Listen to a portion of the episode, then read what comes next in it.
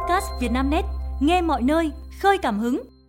Mời quý độc giả theo dõi bản tin chiều ngày 27 tháng 2 của Vietnamnet, gồm những tin chính sau. Hai người đàn ông gục chết bên xe máy. Giá vàng hôm nay 27 tháng 2 năm 2024 quay ngoắt giảm sâu. Vàng SJC rất đỉnh 79 triệu. Tạm giữ hai người đi xe máy tạt đầu ô tô, đánh nhau trên đường vành đai 2. Giá vàng hôm nay 27 tháng 2 năm 2024 quay ngoắt giảm sâu. Vàng SJC rất đỉnh 79 triệu. Giá vàng hôm nay 27 tháng 2 năm 2024 trong nước giá vàng SJC quay đầu giảm sâu 600.000 đồng sau khi tăng mạnh trước đó, rất đỉnh 79 triệu đồng. Giá vàng thế giới tăng nhẹ và trụ vững ở mức cao. Giá vàng 9.999 được công ty trách nhiệm hữu hạn một thành viên vàng bạc đá quý Sài Gòn SJC cập nhật vào lúc 15 giờ 23 phút và giá vàng 9.999 được tập đoàn vàng bạc đá quý Doji niêm yết vào lúc 15 giờ 39 phút như sau. SJC Hà Nội mua vào 76 triệu 900 nghìn đồng một lượng, bán ra 78 triệu 920 nghìn đồng một lượng. Doji Hà Nội mua vào 76 triệu 850 nghìn đồng một lượng, bán ra 78 triệu 850 nghìn đồng một lượng. Hai người đàn ông gục chết bên xe máy. Chiều ngày 27 tháng 2, lãnh đạo công an huyện Hưng Hà, Thái Bình cho biết đang điều tra nguyên nhân vụ việc trên. Theo đó, vào khoảng 6 giờ 40 phút sáng nay, người dân xã Bắc Sơn phát hiện trên đoạn đường ra Nghĩa Trang Bò Đa có hai người đàn ông ngồi bên xe máy một cách bất thường. Kiểm tra thì thấy một người chết trong tư thế ngồi trên xe máy và một người gục sát thân xe. Công an xã Bắc Sơn đã tiếp nhận thông tin, tới bảo vệ hiện trường, báo cáo sự việc về công an huyện và chính quyền địa phương.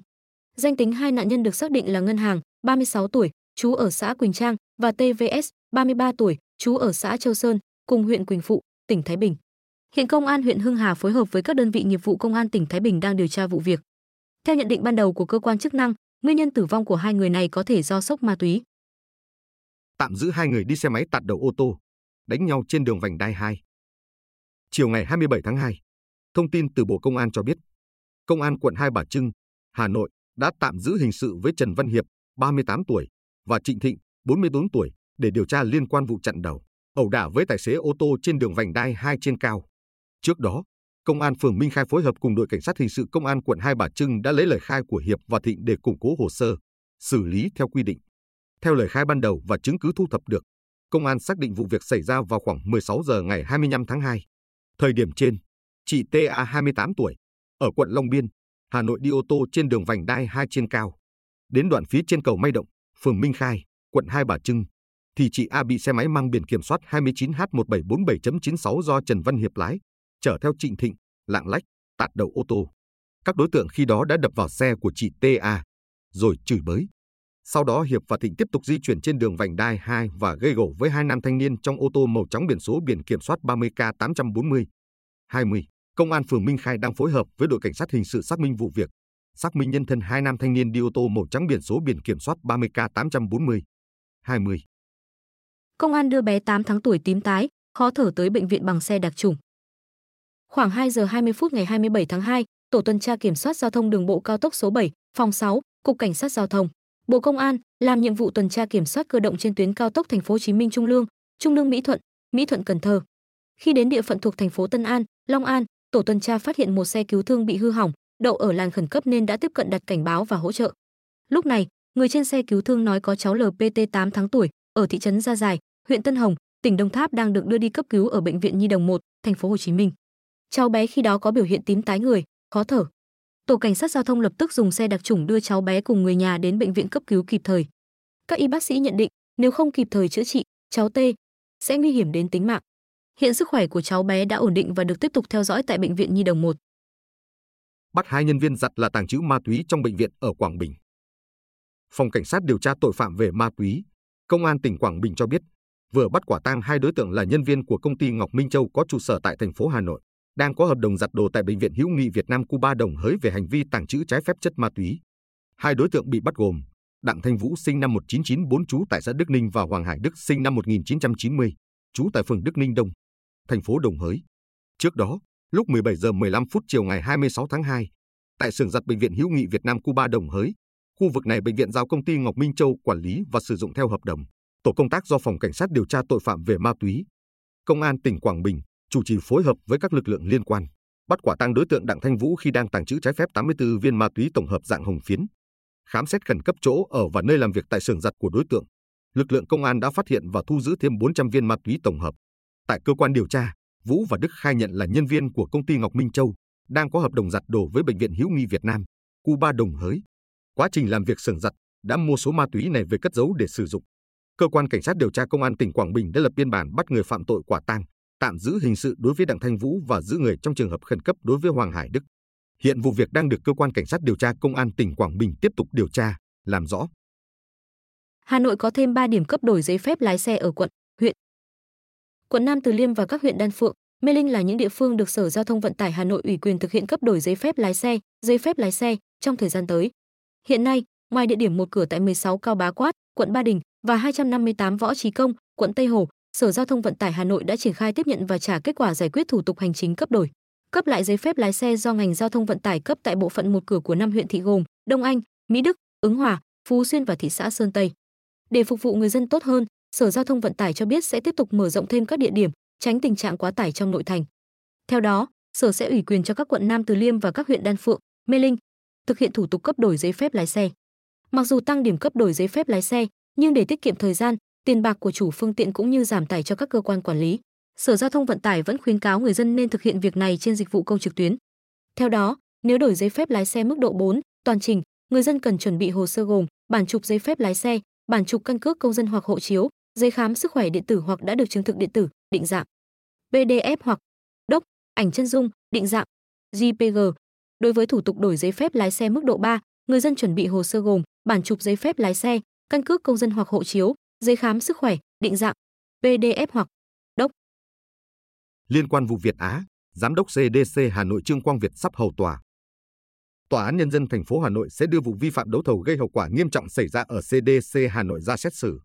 Liên quan đến vụ án, ông chủ công ty Việt Á Phan Quốc Việt được xác định đã bị xử lý trong vụ án khác nên không đề cập xử lý trong vụ án này.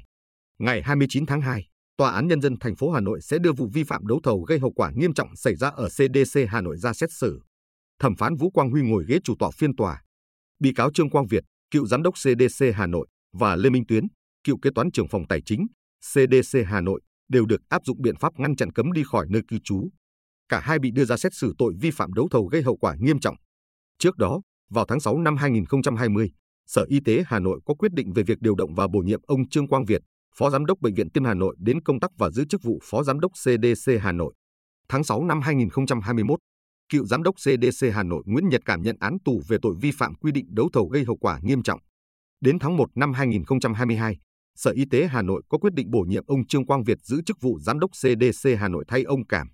Cáo buộc cho rằng, khi thực hiện gói thầu số 5, năm 2020 với hình thức đấu thầu rộng rãi mua 28.300 kit xét nghiệm với tổng số tiền hơn 13 tỷ đồng, với mục đích mua kit xét nghiệm của công ty Việt Á, ông Trương Quang Việt có trách nhiệm chủ trì việc xây dựng, phê duyệt thông số kỹ thuật của kit xét nghiệm COVID-19 đưa ra đấu thầu.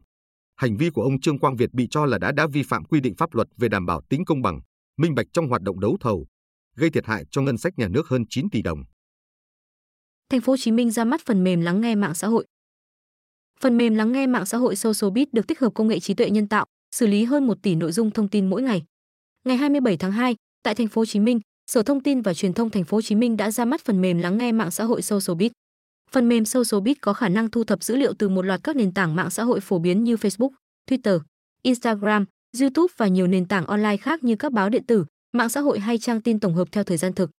SocialBit được tích hợp công nghệ trí tuệ nhân tạo AI và học máy để phân tích dữ liệu mạng xã hội một cách thông minh và hiệu quả theo từng nhóm chủ đề, từng ngành, lĩnh vực và vùng quản lý.